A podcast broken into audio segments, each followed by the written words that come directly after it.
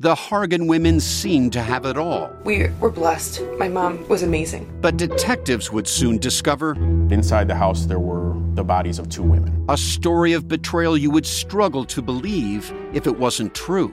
I am just praying to God. This is a sick joke. From 48 Hours, this is Blood is Thicker The Hargan Family Killings.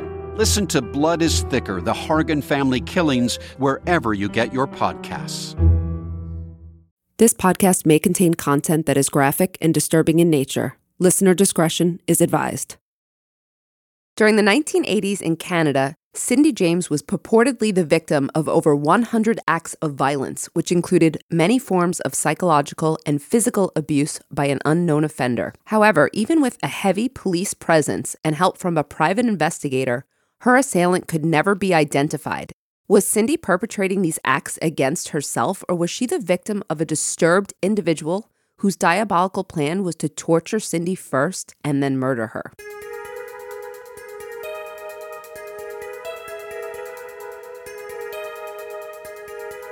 This is episode 32 The Cindy James Story.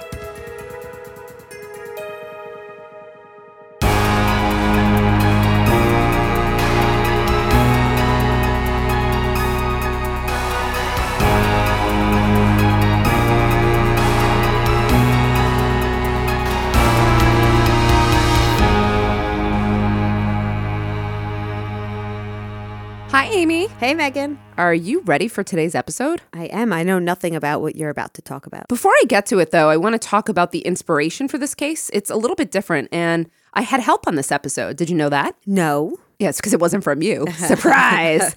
um, so, the inspiration for today's episode, which was not my original idea, came from a former student of ours. You may not know her because she was before I think you came on board. Essentially, she contacted me with an interest in working on an episode. Um, I've had a couple people contact me. Has anyone reached out to you about working on episodes yet? Yes, but I've not taken anyone up on their offer. Right, because we like to do our own research. Yes, I'm a a control freak. I know, I am too. But this student was an excellent researcher and writer, and I trusted her to work on it. And I was kind of excited because she had all these ideas of cases that she wanted to cover. And she suggested Cindy James because she had read a book on this case, and she said it's one of the most fascinating cases. And I have to say, after delving into this with her, totally I'm in agreement. It is a very interesting case. Did you know of the case before she brought it up? I did. You want to know how I knew of it? James and I sometimes watch unsolved mysteries, like old ones, late at night, like when we're trying to fall asleep. And we saw this um, maybe two months ago on an Unsolved Mysteries. Oh. And we were both kind of like, wow, this was bizarre. For today's show, most of the research and writing came from Kelly Lukaitis. So, Kelly, thank you so much for your work. We hope you like the episode. Now, on to the show. Cindy James was born in Ontario, Canada in 1944 to Otto and Tilly Hack. She was one of six children. They moved around a lot because Otto was um, in the military. Cindy was known as a gentle, quiet, and loving person, but she wasn't known as someone who could make real personal connections and relationships in her young age. It might have been because she was somewhat quiet, but it was also because, as I just said, they were moving around a lot, so she wasn't able to make, you know, friends everywhere she went or long-term relationships. Cindy was referred to as a very physically attractive woman uh, with long blonde hair, a slim physique, and a big smile. Her father, Otto, was known to be a strict disciplinarian, but further, a diary found later to be Cindy's described Otto as becoming very tough as she got older and even physically abusive at times. To what extent, we don't know. We can't verif- verify the accuracy of this. So, we just something that we should keep in mind actually for now. After high school, Cindy went on to become a nurse at age 19, and she also began working in a home for children with emotional problems. She was very good at this job. She found a passion working with children. As I understood it, she moved through the ranks pretty quickly. So she was a professional who was serious, you know, by age 20, established in careers. At the same time, her career was taking off. She also got married. So she married Dr. Roy Makepeace. And that was also when she was about 19 years old. He was a doctor who she met in the course of her work. He was 18 years older than Cindy. As I understand it, he was married at the time that they met, but quickly got divorced and married Cindy. While her job and career were going well, in her diary, or diary they found later, she describes Makepeace as becoming very much like her father, both emotionally and physically abusive at times, though again, no way to substantiate the claims of physical abuse, so keep that in mind. They were married for about 16 years, so quite a long time. They didn't have any children together, and Cindy James didn't have any children at all. They divorced in 1982, and just four months later, in October of 1982, Cindy would make the first of what would be close to 100 calls to the police for help. Well, let's talk about the initial complaints. The first complaint Cindy made was a phone call, and she just reported that she was receiving prank calls. Um, you know, someone breathing heavy into the phone. But it escalated into other calls. So at first they were the breathing, there was the silence, uh, there was kind of like a noise, like a hiss in the background. But then Cindy said that it escalated into phone calls where someone was calling and threatening to harm her, like, I'm going to kill you. So the calls began to frighten her. The calls then progressed. Brace yourself. This is a bizarre case, okay? Okay. There are interesting things that happen here that we should talk about, but the calls progressed to basically having her phone wires cut. She would find that she couldn't call for help at times. People were tampering with the lights outside of her home. So, like the porch lights. Um, This was truly happening? Or, this was truly happening. Yes. okay. There was evidence that the lights were tampered with. Um, there were acts of arson, two major arsons, like fire set to her home. There were letters that were sent to her. The letters that got sent to her were the, they were like the quintessential, you know, the ones with the cutouts of magazines, Yes. But they were all threatening. So they were all, you're going to die. I'm going to kill you. You're dead, bitch. Like all Did she have known enemies? she didn't have any known enemies at the time, but you can talk about one or two of the theories. I mean, the theories are going to get really interesting. She found strangled cats in her backyard. So, cats with like some type of, you know, rope or cord around their neck. Three. Three strangled cats were found in her backyard at separate times. And she didn't move? She did. Oh, okay. Eventually, I she- would have been like, bye, out. Sorry, leaving right now. She also came home. I think it was it was either her dog or the neighbor's dog. The dog also had a cord around its neck and was like reportedly found by her sitting like scared, like almost shaking in, in its own like Oh, feces. it wasn't dead. No, the dog was alive. Oh. I mean, that was a good part. We're talking about like real serious acts here. At first, the police thought this was all being done by her ex husband, Roy Makepeace. And Cindy thought so That's too. the opposite of making peace. I knew you were going to come in with something like I was waiting for the name to trigger your your funny side. Cindy thought so too, but then she would later deny that it was Roy. Then she would come back and say maybe it was him. So there was a lot of flip flopping on this. I mean, he's going to be an initial suspect if you think about it. They're married for 16 years. She's never harassed or never files a complaint. Four months after, all of these things start happening when she's moved out. So he's going to be a logical first suspect. Okay. We understand that. Cindy moves residences several times, just so you know, because you had asked. She changed her phone number several times. She even changed her name. But her assailant seemingly discovered all of these changes and could locate her with every move and every change she made. Then there was the odd voicemail that was left on her ex-husband, you know, Roy make unpeace or make peace. the uh, the voicemail that was left on her ex-husband's answering machine saying that Cindy is dead meat. I'm going to encourage everyone to listen to this voicemail because it had a tremendous impact on the later conclusions about what happened in her case. And I'm going to say it sounds like a woman trying to sound like a man. And the police and many others, they believe that it was Cindy calling and leaving this message. They didn't have the technology then to trace it. It's a good question, but they weren't tracing anything on Dr. Makepeace because he wasn't at the time. Um, it was his phone, so it, he wasn't a suspect. There was no reason to trace calls. They were tracing calls on Cindy's end because she had reported all these. Mm-hmm. But what happened was the calls were too short to register. Oh, And the technology, I mean, this this was the 80s, so the mm-hmm. technology wasn't what it was now. So you have to go and listen to the audio. It's definitely, in my opinion, I, I read a lot of stuff online. Like some people are like, no, it's a man. I think it's a woman. And I think it may even be Cindy, and we could talk about maybe later why it was. But the the whole thing was Cindy is dead meat. It sounds like this. Cindy is dead meat. I'm not even trying to be funny. That's just what it sounds like. it's similar to another case you covered. Remember when one? what's her name called 911 Oh, Sheila Davalloo. Yeah, didn't she try to sound That's different? right. Yeah. I forgot about that. You're right. She was trying to sound like a man as well. Right. What is it with you in these cases? I can't say for sure. I just encourage everyone to listen. I'd like Yeah. to know what you think. Now, this the phone call was sometime into the stalking of Cindy James. So there's also the possibility that Cindy was becoming desperate and even psychotic. There is a definite deterioration you're going to see in her mental state. You can physically see it if you look at photos of her. Hmm. All these events, and I haven't covered them all yet, happened over the course of about six to seven years. Hmm. And it's pretty constant. And was she working at this time, or what was she? she was working, yes. She was working and she wasn't having problems at her job, but her mental state and her physical state deteriorate. You can see all the weight that she starts to lose, her face gets drawn in. And then we're going to see later, this escalates from threats to physical assaults on her. But let me just say this during this time, Cindy also formed a personal relationship with a detective who was working on her case. His name would come up over and over again as well. His name was Pat McBride. He actually wound up living or staying with her for some time uh, because I think he was super concerned about her and was thinking if he stayed there, maybe he could catch the perpetrators, catch something in the act. They were sleeping together. They were, yes, they had a, they had a personal relationship. Okay. But what happened is he reported that there were never any incidents or crimes that happened while he was staying there. But after he moved out, the attacks continued and they escalated into seriously violent acts. So we're going to come back to that because it's curious. Why would nothing happen when he was there? Uh, well, the police would say it's because Cindy was doing this to herself. And obviously, she's not going to do anything while he's there because, you know, how would that look? She can't get away with that.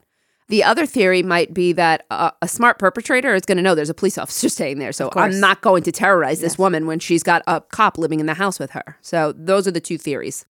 Now let's get into the acts of violence. In one incident, Cindy's friend Agnes came over, and I guess Agnes had knocked on the door, but Cindy didn't answer, and she at first thought, oh, she's taking one of her baths or whatnot, but for some reason went around into the, the yard. Maybe she was concerned about her, and she found Cindy hiding in her backyard. Like Cindy was crouching down, and she looked scared. She had a stocking tied around her neck, and what she told Agnes was that Someone had attacked her in her garage, tried to strangle her with a pair of stockings, but ran away before Cindy could see who it was. She said all she saw was like white sneakers.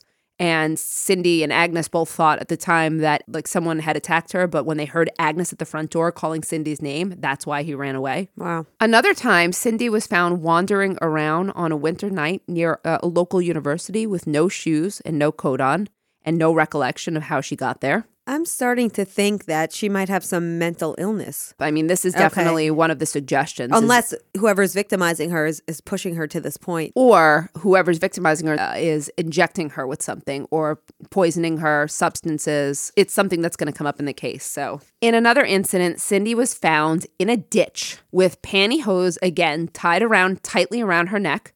She was suffering from hypothermia. She had a black and blue eye. She had bruises, cuts, and abrasions all over her body. She was wearing one large man's work boot and had a rubber glove on her hand. What? Yes. It's the most. I told I'm you. this sorry, she was unconscious when she was found? She was. She and was. she un- has no idea what happened to her. no idea. She was admitted into the hospital after this attack, and she was interviewed by a female detective who believed that Cindy was, as she described her, overly dramatic and narcissistic. She's the only one that I've seen that really called Cindy narcissistic. That wasn't a description that I found over and over again. But we could easily explain why someone might have, you know, a stalking, the strangulation, or at- attempted strangulation. But what's the significance? She had a work boot on and a rubber glove. I have no idea what that means. To that mess means. with police? I don't I don't know. I don't. I have no idea was what that. she sexually assaulted? She wasn't. Okay. No. Um. She reported this. po- This police officer who talked to Cindy reported that Cindy pointed out a needle mark on her arm, and Cindy insisted that that was not anything that was done at the hospital, implying that someone had injected her with something, but she couldn't recall any of the details. And they confirmed that was in fact the needle mark on her arm? She did have needle marks on her arm, yeah, and and that would happen more than once that she would have a needle mark on her arm, and actually it'll play a role in her death later on. Uh, the detective thought it was odd that Spoiler Cindy. alert, Megan. Well, I said it in the beginning, the murder of Cindy Oh, yeah. James. So okay, it's a spoiler alert, but it's still still a mystery. Anyway, um, the detective thought it was odd that Cindy would notice this because she couldn't remember anything else. So she was like, "How would she know if this needle mark was there before. So are the police suspecting that she's has something to do with this? Yeah. No, yeah. I mean, at this point, Because it's been years of her claiming all. it had been several years in. What would happen is the police would put surveillance on her house. Uh, in the beginning, they took this very seriously. I mean, they thought this, you know, this is a respectable woman, um, no criminal history, no history of mental illness. She's reporting this, and the police were really concerned. So they would actually put long surveillance. and they wouldn't find anything. They never found anything while the surveillance was going. But again, you could argue Of course, yeah. I mean, you could argue that. Well, there's two arguments that you can make. One is that anyone could spot surveillance. You know, if they're surveilling the home, a smart perpetrator is going to be like, obviously, that's Yeah. surveillance. Or, second argument, maybe a police officer. Mm.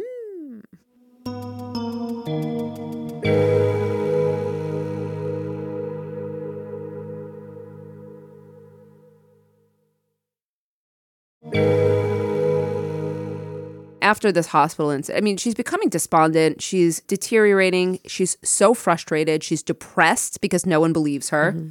So she hired Ozzy Kaban, a private investigator, essentially to help her prove that she was A, telling the truth, and to help find her victimizer. At this point, she's like, the cops aren't helping me. Nobody believes me. I'm depressed. Mm-hmm. Ozzy, I watched an interview with him. He was very concerned about Cindy. He provided her with a two way walkie radio mm-hmm. so that she could contact him quickly if anything happened. And the reason why is because Cindy claimed that every time something happened and she went to call the police, her phone lines were cut.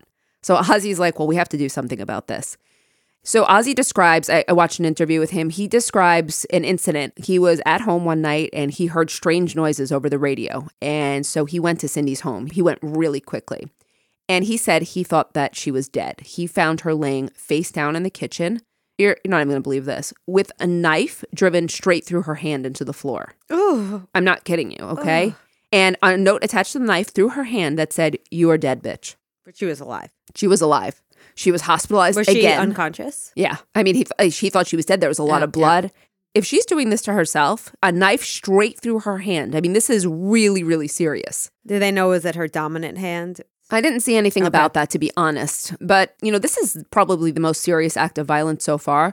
Cindy is terrified at this point. She can't remember anything still. She was so frightened that she eventually asked, remember that friend Agnes and her husband Tom to stay with her for a bit because she was terrified to be alone, of course, at this point. What happened when they stayed there? Well, one night they awoke to flames in the basement and realizing it was a fire. Tom, Agnes's husband, picks up the phone and tries to call 911, but of course the phone lines were cut. So Tom goes, I mean, this is a pattern that goes along with Cindy's attacks. Tom ran out of the house to go ask for help from a neighbor. And he reported seeing a man outside the house. And he was like, Can you call 911? I need help. And he said the man turned and ran the other way. Oh. I mean, this is the first time anyone's reported seeing anyone else outside, you know. Uh, And you can't make, I mean, why would you make that up? there's no point for him to make that up, but I read that one of the explanations was like, this guy doesn't mean this guy was involved. He might have just been someone who saw a house on fire, got scared, and ran off. Yeah. I don't know, though. I, I mean, I, I'm using this because it's the first time someone's seen another person, and because instead of helping, he ran away. So let's keep that in mind, okay? Okay. Police at this point, though, thought all these acts were committed by Cindy. They said this was an act of arson that was, was started from outside the home. They basically said that Cindy started this Do they have any proof? and no proof whatsoever. Where was Cindy at this time? She was sleeping in another bedroom? Supposedly, yes. Okay. So you wouldn't know. Uh, you know, Tom and Agnes didn't see anything. They were awoken by flames. And they didn't check for accelerant on her or any. Not on her. I mean, at, it at this point, we're talking it's the 80s, 90s. If it would have happened today, there's a way that Right. they could have maybe ruled her out or. I agree. I, Yeah. I definitely agree with that. Okay. I don't think Tom and Agnes stayed very much longer after that, which you can't blame them. At this point, again, Cindy's like really um, deteriorated and she's really. She's mentally drained. Mm-hmm. So she checked into, she was checked into a mental hospital. I think she voluntarily checked Yeah. in at this point. I mean, to be honest, at this point, I'd be like, great. I can, at least that'd be somewhere where someone actually can't, you know, stalk me and torture me. Mm-hmm. She was probably exhausted and needed some sleep. She had lost a lot of weight from stress. She'd become suicidal. Hmm. It, the victimization obviously took the toll because of the fear, but she was supposedly more upset because no one would believe her. Um, she had also been in a psychiatric facility for a few days prior to this incident for a result of stress, but this one was longer. I believe she. st- I read she stayed for about ten weeks this time. Did her friends and family believe her? Or at this point, is everyone starting to doubt her?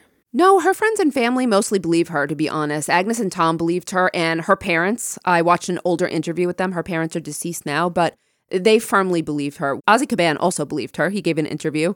Her parents, they believe that Cindy knew more than she was saying. They think she knew who her victimizer was, but she was terrified to say who it was. Really? But who who was in her life besides her ex-husband? Uh, Like The only people that were really in her life that they could narrow it down to would be Roy Makepeace or Pat McBride, the police officer. Yeah.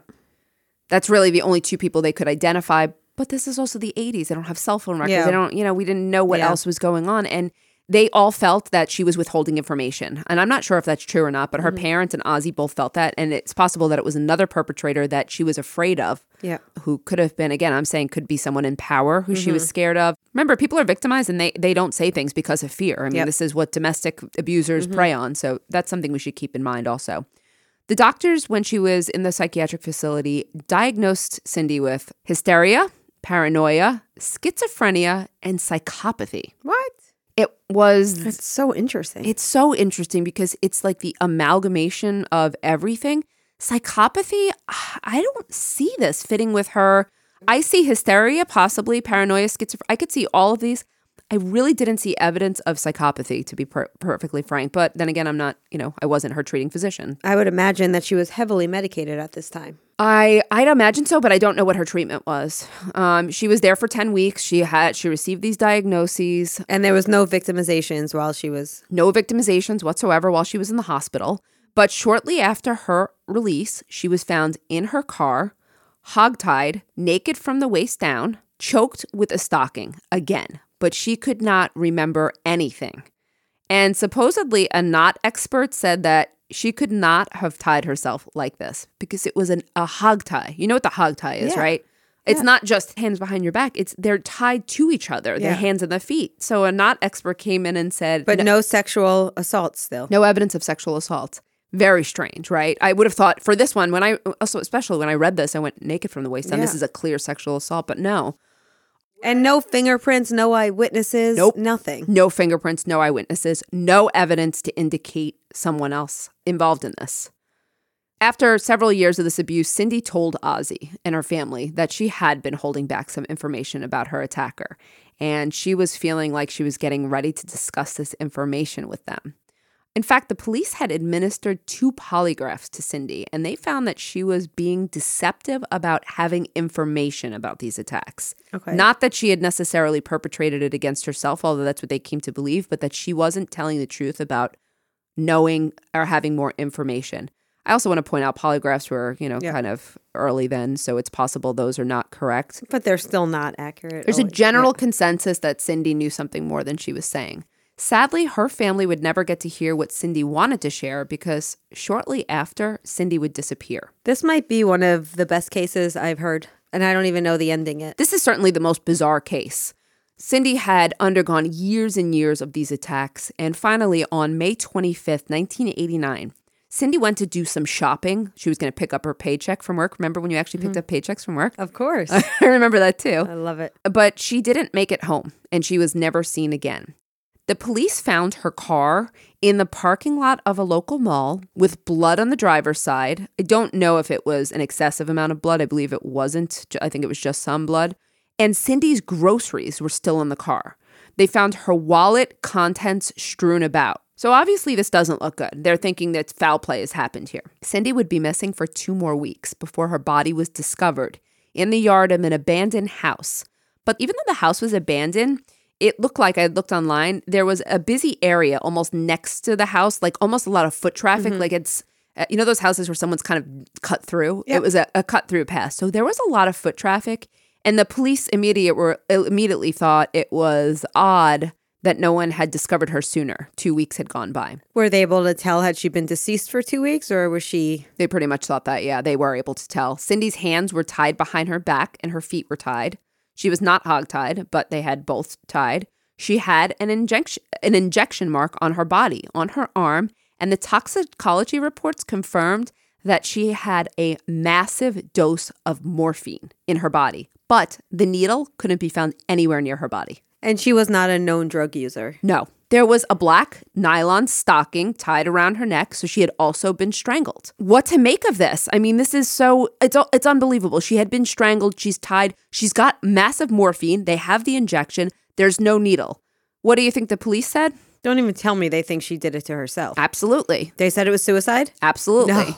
Police posited that Cindy might have injected herself somewhere else and wandered to this place where she eventually died, which was at So least she strangled herself. strangled herself, injected herself, all self inflicted. And the only reason, the only thing, the, the needle is the only problem. But since the needle was, she took it somewhere else, uh, it's not. No How are there no eyewitnesses for any of this? If this happened in like a rural area, what area are we talking about here? Well, no. I mean, it was a suburb, but it's a suburb of Vancouver. It's Okay. British Columbia. I don't yeah. think it's like that rural, to be honest. Obviously, though, we have no surveillance. It's, the cell phones and surveillance are kind of what, you know, help us now. After three months, there was an inquest. Everyone, I mean, everyone was up in arms about this case. What happened to this woman? What And was so- the public opinion? Was more so that she killed herself or I think just curiosity, to be honest. I think no one knew what to make of this. And this became a coroner's inquest, which is something that they do. But this one was a three month inquest, had 80 witnesses.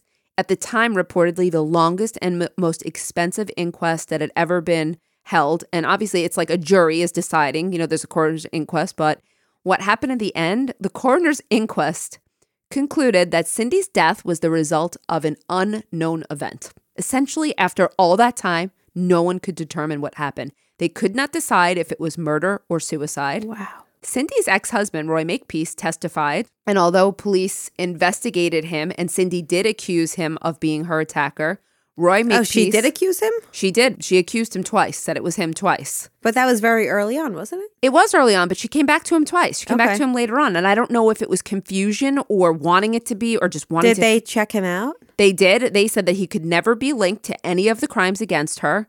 He's always adamantly denied it, but of course, what else are you going to do? Mm-hmm. They had her call him one time to confront him. So she called him one time and confronted him on the phone and she recorded it, asking him, just, are you doing this to me, please? Why why are you doing this? And he was like, Absolutely not. I've never done a thing to you. I don't know what you're talking about. I mean, he sounds genuine, but I, I mean, have who's no gonna say like, okay, you got me? Of course he's gonna deny it. if well, it actually, wasn't. we've definitely heard some people like make startling confessions. I guess, yeah. He was very intelligent, though, Yeah. and I believe he was also a psychiatrist. So there was an insinuation that maybe he knew how to play head games with her and that this was some form of psychological torture on her. So let's come to our opinions. I'm going to give you a little more information. I'm going to start with Kelly's opinion, Kelly, who did the research. She wanted to give her final conclusion. Kelly believes that these acts were committed by Cindy, who suffered from factitious disorder, in which one harms him or herself for attention. This is usually referred to, or it was formerly known as Munchausen. So, Cindy, she believes that Cindy was intentionally harming herself. She was, again, uh, dramatic, wanted the attention, narcissistic. Kelly believes the phone call supports this finding, uh, the phone call that was left on Dr. Makepeace, as well as Cindy having failed two polygraph tests. She believes that the fact that none of these incidents happened when the police or PI were around is supportive of this finding. The fact that there are absolutely no eyewitnesses. I also read another theory other than Munchausen, and I'm not sure if Kelly would agree with this, that might explain this. And it was suggested that Cindy might have DID, which is known as dissociative identity disorder, One of the most rare disorders one could have. otherwise known as Multiple personality disorder. Exactly. And this would explain why Cindy would black out with no memories of events that happened and that one of her personalities was harming her. So crazy. I, I It's so it sounds like a movie. it does sound like a movie. You know, this is a rare diagnosis. I've looked into some of the main cases. You know what the leading causes of split personality, right? Childhood trauma? Yep. But it's not confirmed that Cindy had childhood trauma. Is that correct? That's the problem. Not saying that everyone that has it had childhood trauma, but I think it's what, 90% of cases. It would be like 90% and upwards. So most of the people who have it definitely suffered the childhood trauma that you're referring to. I've only read of one or two cases where they didn't have that, but it could be they linked it to adult trauma.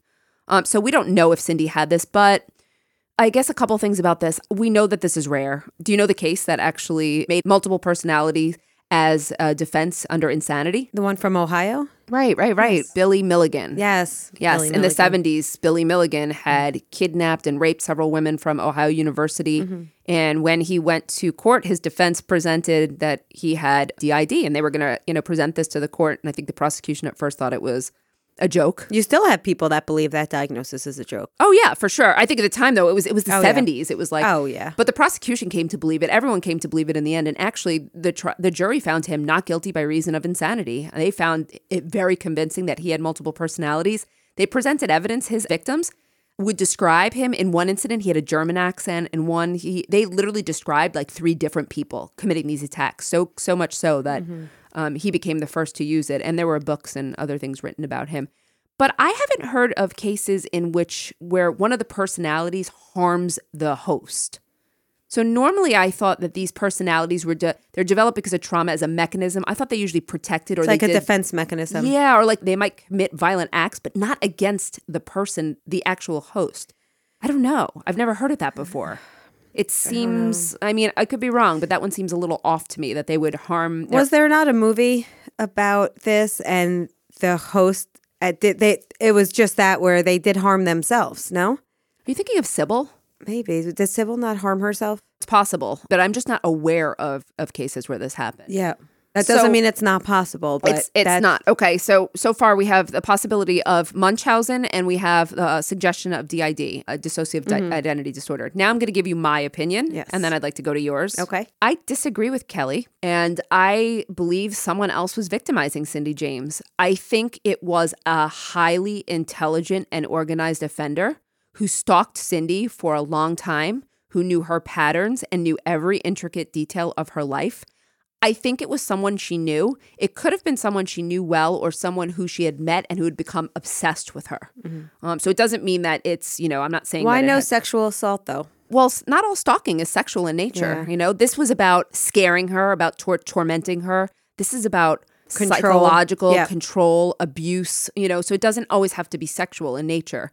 But I think that, you know, there's different categories of stalkers who pick victims for a variety of reasons, but there are those who stalk strangers and there there are those who stalk someone they know. Mm-hmm. I think it was someone who she knew. I think it was someone she met in her routine in her line of work and someone who became fixated on her and escalated and uh, mm-hmm. you know always planned to torture her and then kill her. And it's possible that some of those early acts were meant to kill her but mm-hmm. just didn't come to completion.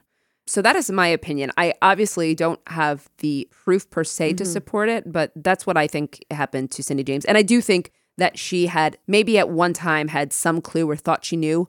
I think that she was threatened as well. She did report at one time, he's going to kill my family if I tell, you know, she she kind of gave indications that she was scared of someone. That's my final opinion. Amy, was this the most bizarre case you've ever heard? The most bizarre case I have ever heard. I mean, I know you don't Bravo, Megan. Thank Bravo. you. Or Kelly. Kelly, bravo, Kelly. I know I just took Yeah. credit. I'm almost Kelly. mad that I haven't I think of this one myself for my case. Let me just say, there's a, a book. The book that Kelly read was written by a reporter who believed that Cindy did this to herself. So it comes from that perspective. Whereas, you know, the, Mm-hmm. there's the Ozzy Kaban and others who think that absolutely Cindy was being terrorized. So where I- do you stand? So I do think, like you said, it's. I do think that it was someone victimizing her, and I think they planned on killing her. Like the time they stabbed her hand, they didn't know that she would be calling the PI for help. So It's maybe possible, they, yeah. you know, they tried to kill her.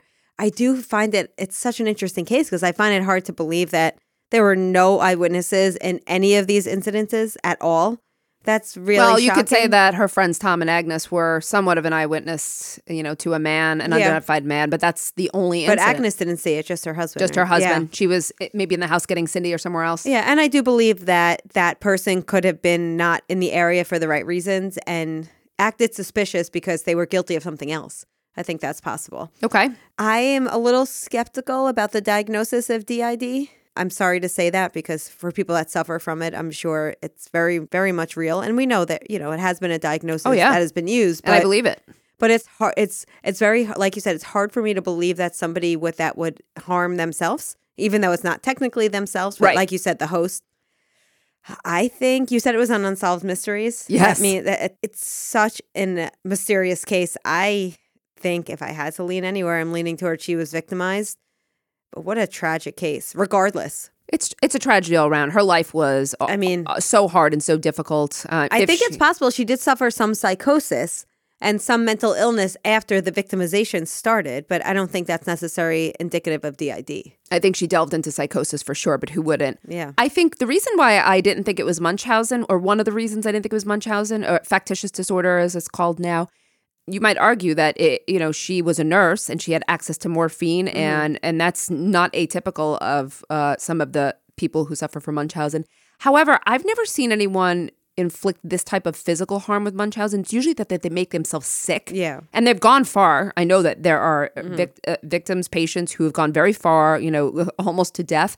But I've never seen a case, or I don't recall any cases where this type of physical brutality was inflicted. It's Yeah. usually a matter of making oneself sick to get that attention that they need. I definitely believe if she did it to herself, she had a severe case of DID. Who can stab themselves or hogtie themselves? Like, I don't even know that that's possible. I don't think it's possible that she could hogtie herself. No, I don't. the not expert so in the book i'll cite our sources obviously um, but i guess in the book he got a not expert who said the the last knot could have been done by her when she was like the one behind her back when Yeah. she was found dead. But i'm still thinking there's just so much evidence to suggest that she wouldn't have done this to herself. All right so in the end amy's conclusion if you have to lean you'd say you think she was being victimized if you had to make a decision. Or she had an extreme case of did I have to say, Megan, when people now ask me the question, what case, out of all the cases you've heard, which case would you want solved?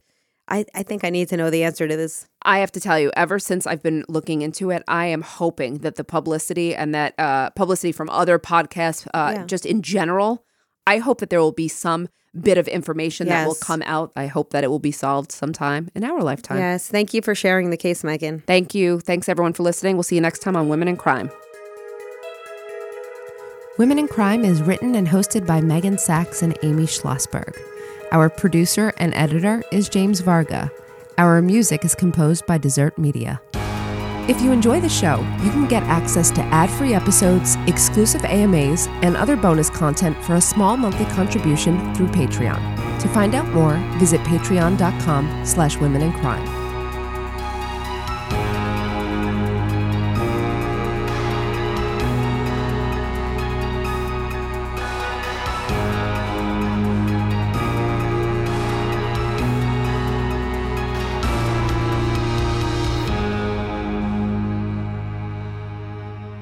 Sources for today's episode Who Killed Cindy James by Ian Mulgrew, an episode of Unsolved Mysteries, YouTube video Who Killed Richmond nurse Cindy James.